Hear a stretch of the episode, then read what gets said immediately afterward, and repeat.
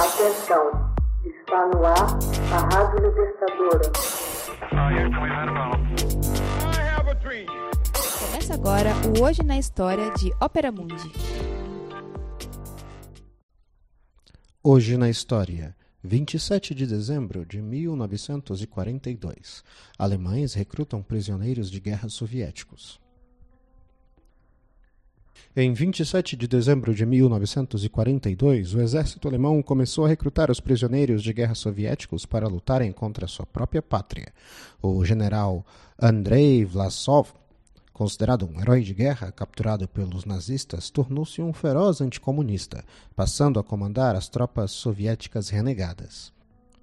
O absurdo da história é que no final do verão de 1941, durante dois meses, Vlasov tinha defendido corajosamente a cidade de Kiev.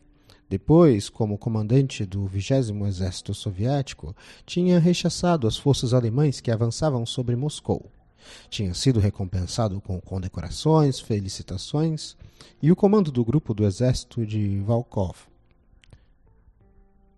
Vlasov era um militar desde 1919, quando aos 19 anos foi recrutado para servir o Exército Vermelho para combater na Guerra Civil Russa. Após filiar-se ao Partido Comunista em 1930, tornou-se adido militar na China de Chiang Kai-shek. Retornando à União Soviética em 1939, Vlasov foi designado para comandar o 4 Corpo Blindado.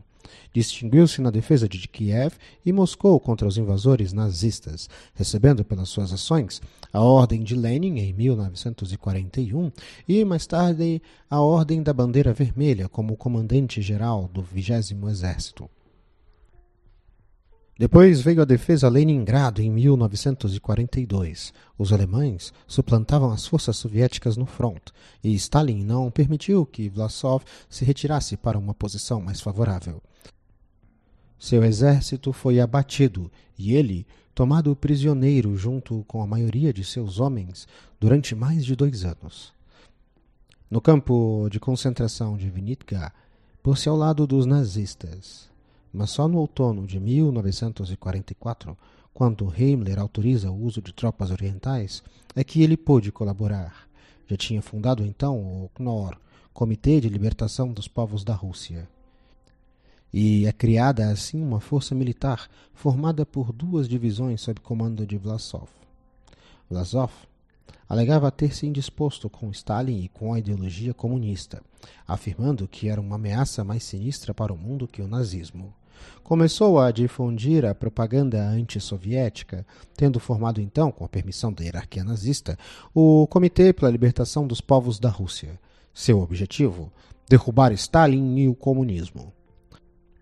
O Comitê Smolensk, de influência nazista, tratou de persuadir mais e mais soldados russos, ucranianos, cossacos e outras nacionalidades a se juntar no esforço de guerra alemão. Chegou, finalmente, a formar um contingente de soldados soviéticos, agora pró-nazistas, e estes eram cerca de 50 mil homens, a Divisão Russa de Libertação, que lutou até o fim da guerra. Vlasov assumiu oficialmente o comando de seu exército em fevereiro de 1945.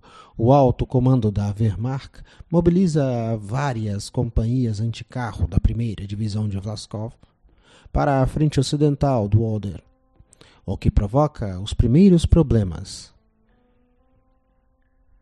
Boniatchenko, segundo comandante de Vazov, resiste. Os soldados não querem lutar contra os seus antigos camaradas, mas sim contra os estadunidenses.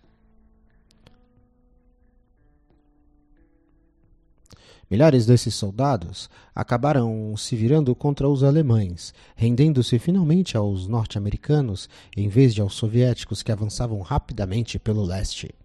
Washington, cumprindo os termos secretos do Acordo de Yalta, firmado em fevereiro, repatriou todos os soldados soviéticos capturados contra a vontade. Vlasov estava entre aqueles que retornaram à União Soviética. Foi enforcado por alta traição, bem como todos os oficiais que com ele estiveram. Hoje na História, texto original Max Altman, narração José Igor, edição Laila Manoeli. Você já fez uma assinatura solidária de Opera Mundi? Com 70 centavos por dia, você ajuda a imprensa independente e combativa. Acesse www.operamundi.com.br/apoio.